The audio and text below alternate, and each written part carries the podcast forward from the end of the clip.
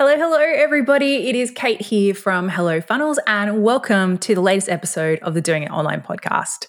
Now, today we are going back to basics a bit, but I think it can always be handy to revisit some of these more foundational topics. And today we're going to talk about killing killing, choosing a killer name. Oh my gosh, not killing the name, choosing a killer name for either your business or your program. And so, whether this is your first run around, and you know, this is an area I see people get stuck on quite frequently or maybe you're looking to do a rebrand or you're looking to create a new offer.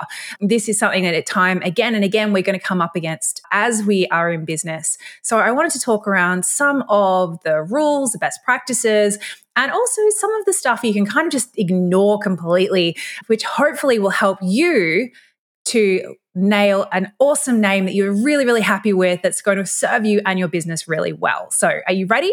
Let's dive right on in.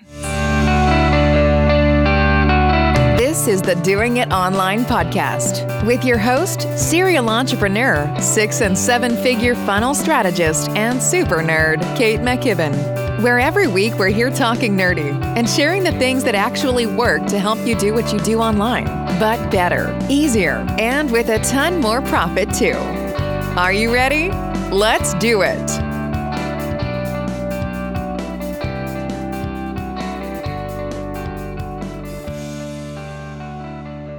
Okay, guys. So I think I mentioned in the intro that choosing a name or naming something is an area I see a lot of people get stuck in. Like, hello, my perfectionists who are listening.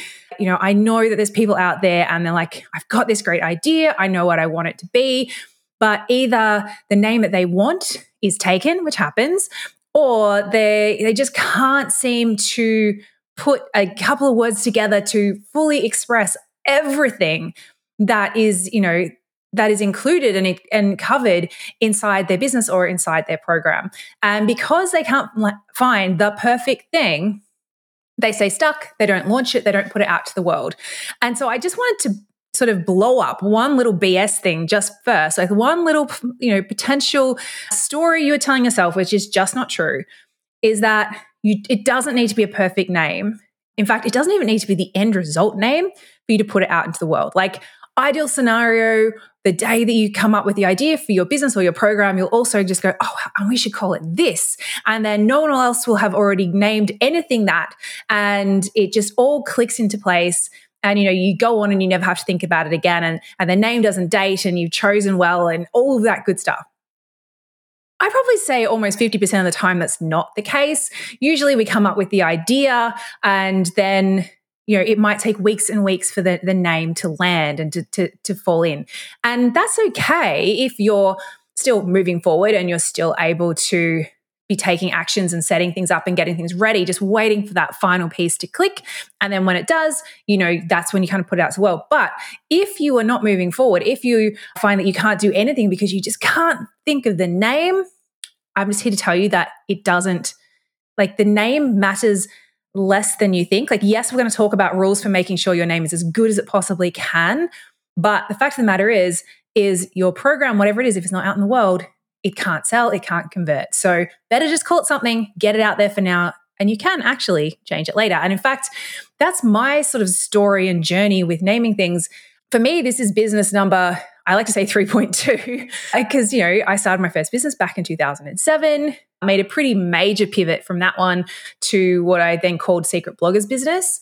Ran that for many years and then sort of got to the end of the really the life cycle of that business. And I was like, you know, I want to work with people as uh, who aren't just bloggers. And I was finding that name really was like kind of hemming me in because, you know, if you weren't a blogger, would you work with a business that was called Secret Bloggers Business? Probably not. So I was like, okay, well, I have to get rid of this because I'm evolving, you know, into different markets and I want to be able to serve different people as well. And I could not, the name didn't like it didn't just come it wasn't this epiphany so for at least a year i was actually rebranded everything back into my own name because that kind of gave me a bit of play space and a bit more freedom to test out different offers and work with people in different ways and to sort of really get that clarity that I needed. So that is one actually one option for people who just really can't come up with a name, calling it naming it after yourself. It's not about being narcissistic. It's just about going, what's something that I can do in the interim and then and fix it later. And I know Jenna Kutcher talks about this a lot. I think very her very first program was called like the Jenna Kutcher program or something like that because obviously she just couldn't couldn't come up with a name.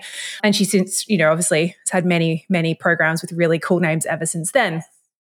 So then eventually I sort of, you know, once I'd really felt like I perfected, not perfected, but really honed in and like really was like, yeah, this is who I want to work with. This is how I want to help them.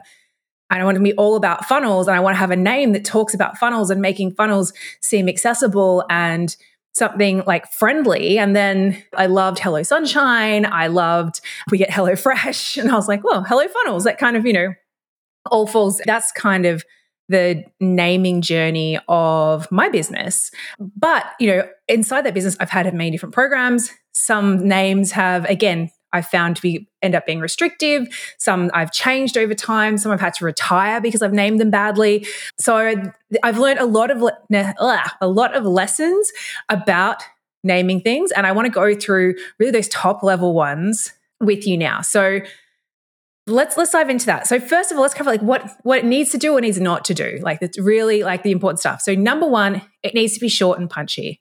Like it needs to be something that people aren't stumbling over. It's, it's not a sentence, okay? It's a couple of words. It's like two, three, maybe four tops. If this is the name of something, because the more different words you put in there, the more likely people are going to get it wrong. They're going to remember it wrong. It's not going to stick. So that's the second thing is it obviously it needs to be easy to remember and easy to spell. So fun fact for you when in my sort of I said my naming and renaming journey, like my name's Kate McKibben, nobody can spell my surname. So that was a nightmare in itself. Luckily enough, I'd been luckily, yeah, I'd been on the internet long enough that there and there aren't any many others. There's like a contestant on Idol who was called something similar. And obviously, there's a comedian called Kate McKinnon. But if you kind of sort of got my name right, you would usually find me, but that wasn't ideal.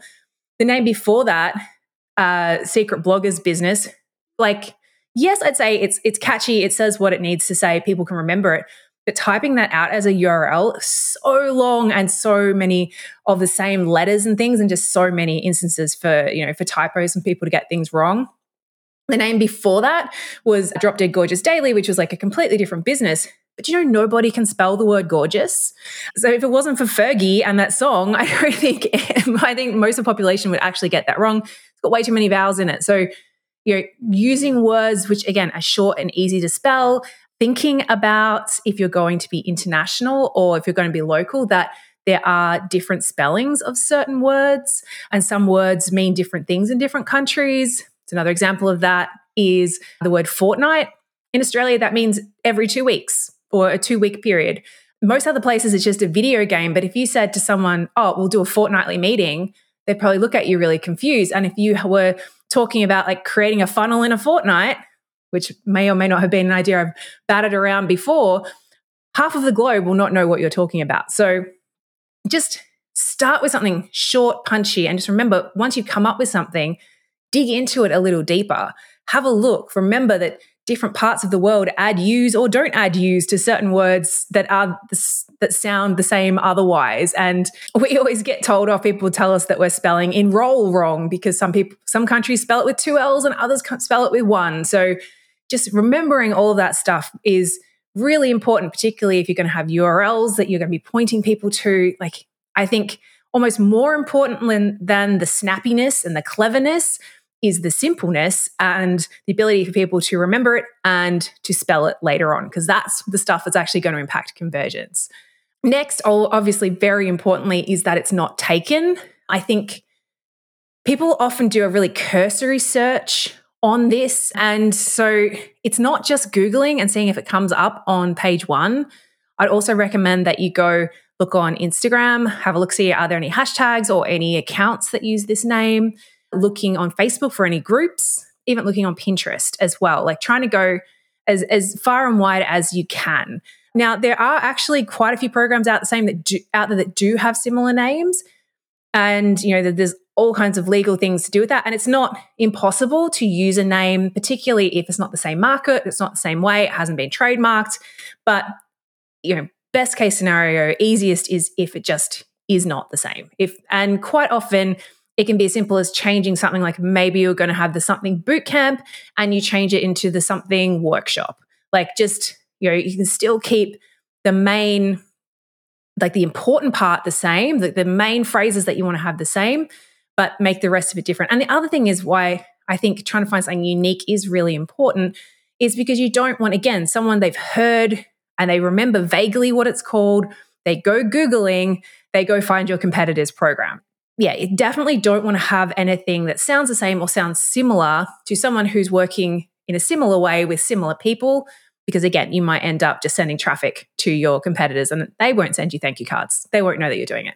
Another really important one is to avoid any trendy or trending words or phrases or anything like that. So there was quite a few programs that came out a few years ago that were hashtag something, the word boss being shoved in front and behind of everything because of obviously girl boss and then that kind of became its own little movement and then it became its own sort of phrases and its own vernacular. And then it, after a while, it just dates it. So you now see anything that says boss, you go, that's a bit old. It, no, it used to be cool and edgy and, you know, showing that it was current and finger on the pulse. And then all of a sudden it's like, just, it's like when your mum and dad pop up on, on Instagram, on TikTok, you're like, hmm, you seem a little out of place. You know, other things like YOLO, you know, there's all just, basically, if it is a trending hashtag on any social media platform or has ever been, just don't, don't, because it's just going to mean that unless your plan, unless you know what you're teaching is only relevant for the next three to six months, probably best to avoid those if you can. Even if they're super clever, I would still avoid them.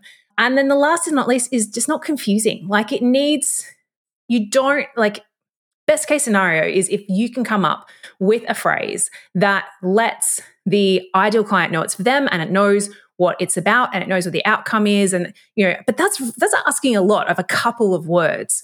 So instead rather than trying to necessarily get all of that into the name of your program make the most of your tagline and try and anything that's missed by the by the name gets covered off in the tagline instead and that means that you can just really focus on that name being unique easy to remember not confusing because and the other way I mean confusing is where people come in and they see the name, they go, oh, I thought this was about this.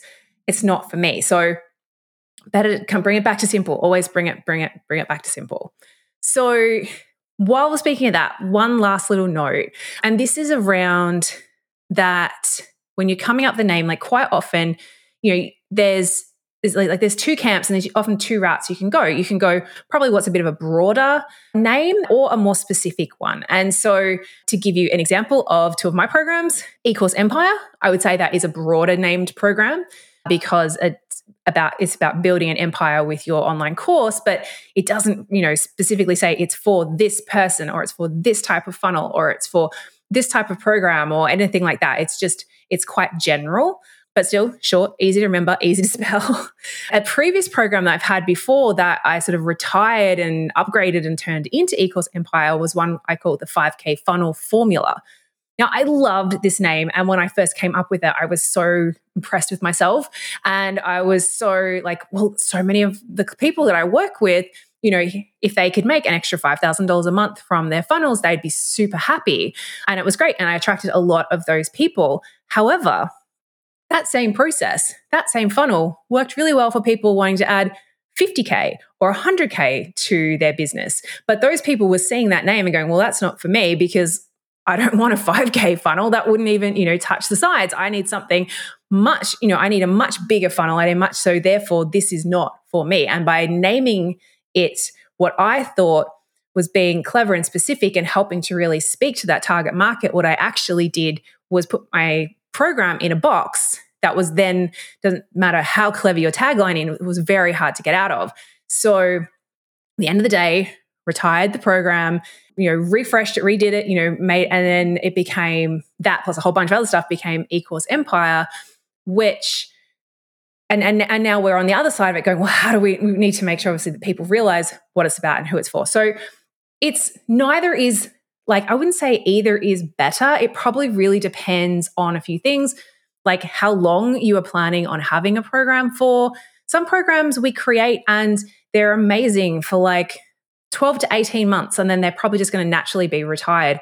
Others, if you want this to be your real flagship signature program, and you know that you're the type of person who over time you evolve and you learn more and you want to be able to you know have a program that grows with you then you're probably going to want that type of program to have a bit of a broader name versus if you're like, oh, Chat GPT, let's do a program on chat, let's give it a cool name about Chat GPT, knowing that that's going to be a completely different landscape in, you know, three, six months' time. So that's last little kind of, I suppose, thing to ponder. And speaking of ChatGPT as a, you know, an amazing tool, if you are still really stuck on what to call your program and you just need to get out there, ChatGPT is actually quite good at this. You go in there, you've got to put in the right prompts, obviously, but asking it to come up with, and I, I like to be specific here. I like to say, give me a two word name for a program that does this, and this is the target market.